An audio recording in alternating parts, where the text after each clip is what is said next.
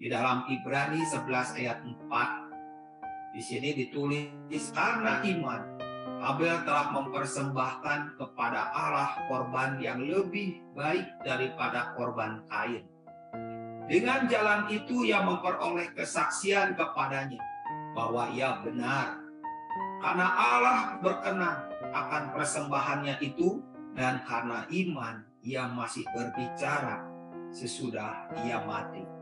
Apa yang membuat Abel bisa mempersembahkan korban yang lebih baik daripada Kain? ayat ini menulis karena imannya. Bukan karena dia melihat, oh begini dan begitu. Diajari oleh ayah ibunya. Atau melihat kakaknya. Awalnya Habel belajar bagaimana papa mamahnya mengajar. Tetapi dalam perjalanannya, Habel mengalami pewahyuan tentang mesbah pewahyuan tentang mesbah itu dimulai karena imannya.